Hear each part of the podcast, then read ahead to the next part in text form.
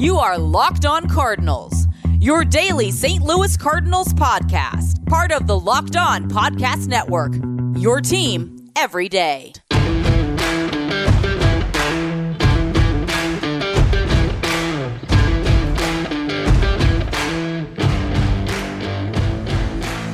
Hello and welcome to the Locked On Cardinals podcast, part of the Locked On Podcast Network.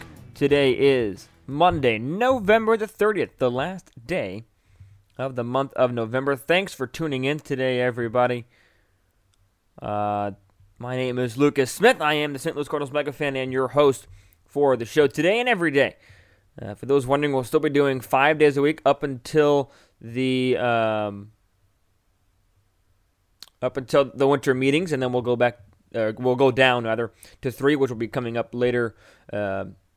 Uh, not this month, but in in December. So in a, in a day that it'll be this month. But um, on the show today, we'll be talking about the, the one kind of funny question I got from the from the mailbag responses, and that's okay. I understand holiday weekend, maybe not everybody's paying attention to Twitter or not having any questions, and that's all good, no worries. Um, but because it is Cyber Monday, to create up with some new content, we'll talk about some of the um, some of the um, excuse me, some of some of the players I talked about last week, some of the more realistic signings, the Tommy La Stellas, Joc Pederson, maybe Justin Turner, who I didn't talk about a lot, but Justin Turner, um, and, and kind of how the Cardinals can get a good deal off him and why I think that they should sign for lesser money to stay in St. Louis. So, uh, but, but but first, I did get a question uh, from Javier Reyes of Locked On Padres saying, "Which was your favorite home run by the Padres in Game 2? I just think that's rude, Javier. Um, obviously the, the Padres beating the um, beating the, the, Cardinals in the uh, 2020 National League wild card round in three games, and Machado and Tatis hitting home runs in Game Two to sink the Cards, and you know what? In a weekend of, of Thanksgiving and giving thanks and being with some family at a socially distanced, responsible level, and all these different things, it wasn't fun to to recall that memory and to recall something to to not be thankful for. So, um, with that out of the way, the mailbag is done. And um, I'm sad that Javier had to ask that question, but it is what it is. Uh, if you're you're missing on any content last week, we uh, took a little bit, of a break on the Wednesday, so my apologies. But did a mailbag on, on last Monday looked at Peters, Joc Pederson, Carlos Martinez on Tuesday, nothing on Wednesday, and then on Friday released two episodes Giving Thanks and Tommy La Stella being the answer. Um, so let's look at that that first guy in terms of Joc Pederson. He um, he'll be going into his age 30 season, probably looking for about oh, $20 million, $25 million, maybe as uh, um, you know, that might be a little bit on the high side. But when you look at Joc Pederson, this is a guy that kind of has always been in the mix for the last number of years in Los Angeles. He's been um, a full time major leaguer ever since 2015. He played 18 games in 2014.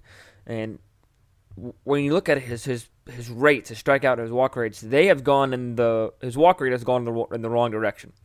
Uh, it was a really good 16% in 2015, and it's dropped consistently ever ever since. It was eight percent in 2020, uh, and his K rate has gone down. It took a little valley, went down a little bit, started at 29, dropped down to as low as 19 in 2018, but then it was back up to 25, 24.5%, give or take, 24.6 to be exact.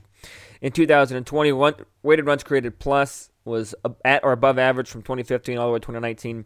2020, it was below average of 92.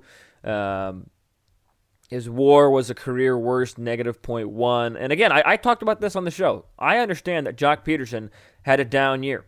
And uh, the, the Fangraphs contract estimate um, is about two years, $26.5 million. Um, Craig Edwards, who wrote the, the, the article and everything, said about two years, $20 million is his take. Um, but with it being Cyber Monday, let, let's make a deal for Joc Pederson. Here's my pitch to Joc Pederson to come – to St. Louis. Two years, $15 million. That might seem like a little bit of a, of, of a low ball, and, but that's my first offer, and here's why. He had a down year in 2020. I don't think there's any disputing that. But I think he can come back from it. 2020 was a down year for a lot of offensive players. I think two years, $15 million is a great offer for Joc Pederson. He can have. He, he'll, he'll have a shot at the everyday left field position, especially with the platoon numbers that I talked about last week. That's something that he didn't really have in LA. He was kind of bouncing around and DH and different things, but he will have a shot at the everyday left fielder's position in St. Louis. And that's something that's, that St. Louis direly needs. If I'm the Cardinals, I am telling Jack Pederson, we want you badly. We need some offensive upgrade. You're the guy to do it. You can help be the guy that elevates this offense to a different level, even if you come to us for a little bit of a cheaper money than, than you might be used to.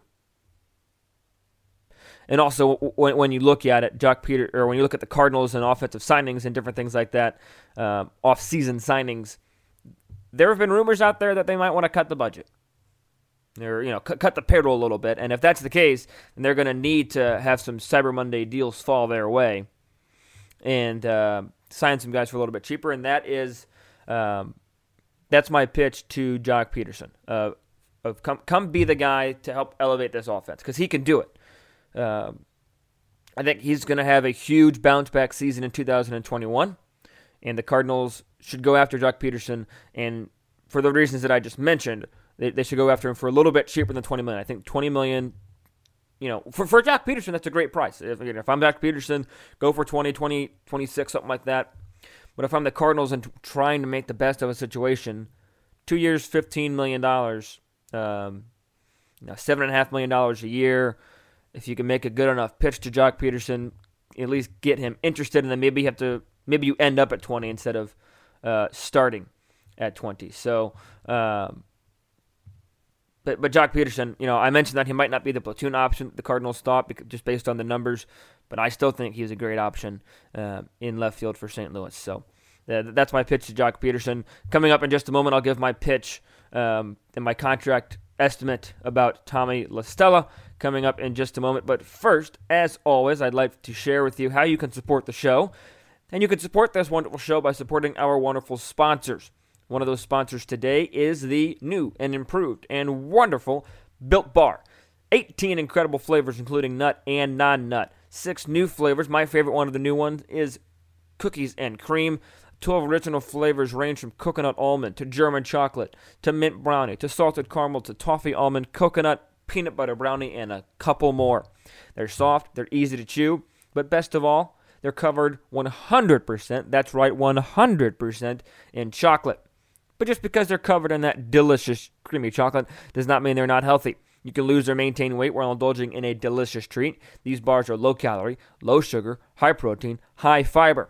Let's take a look at my favorite cookies and cream flavor profile 17 grams of protein in one bar, 130 calories, 4 grams of sugar, 4 grams of net carbs. Right now, while supplies last, you can get a free cooler with your purchase of Built Bar.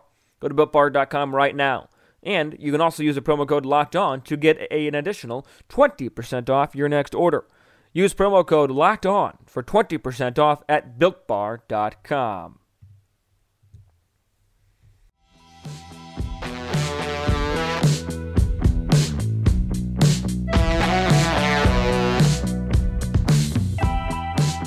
So with the uh, with the Cyber Monday deals going on right now, I'm sure a lot of you are, are shopping and things like that. Uh, if you are, good luck. Hope you get what you're looking for.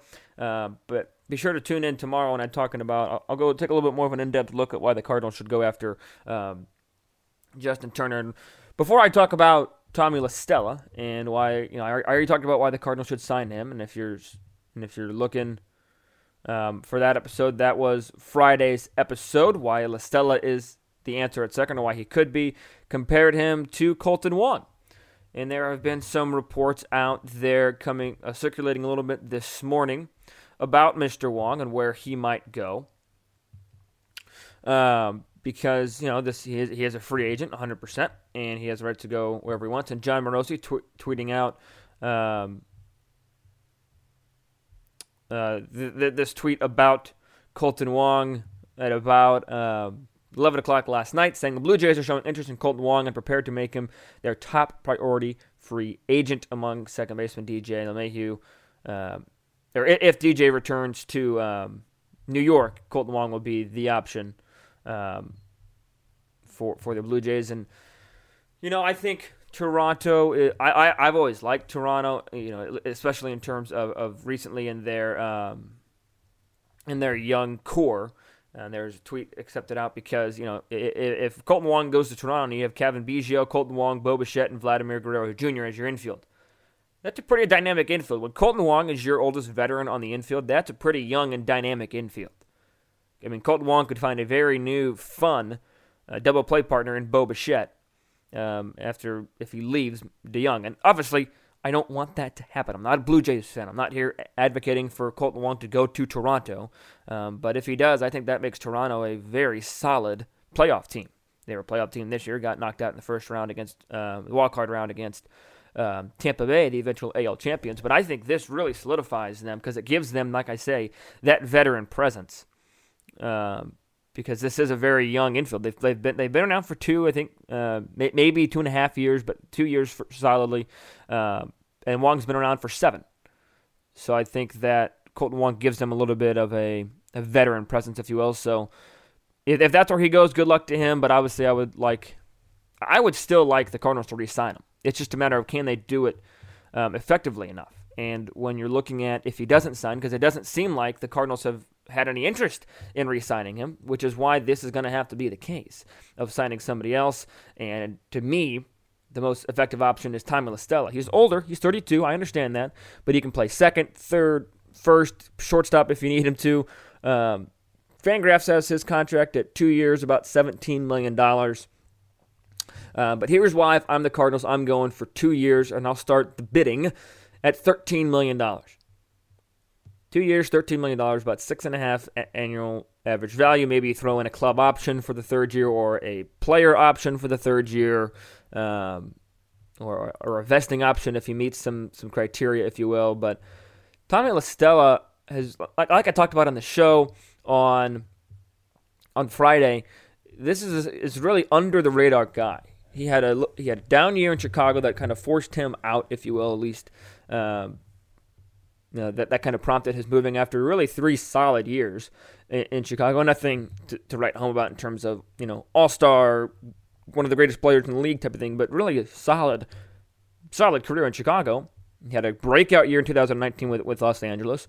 And, and across two teams, like I said, in Los Angeles and Oakland in 2020, he had another solid year 280, 370, 449 slashed, 129 ones created, weighted runs created, plus all these different things. Um, a lot of above average stats here for for La Stella.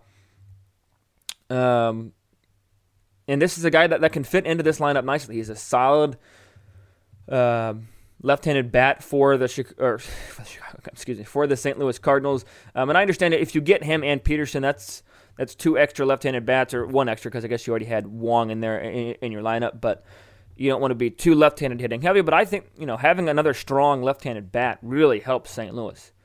And beyond that, when you look at La Stella and why I think the Cardinals should make a pitch for him, it's how versatile he is.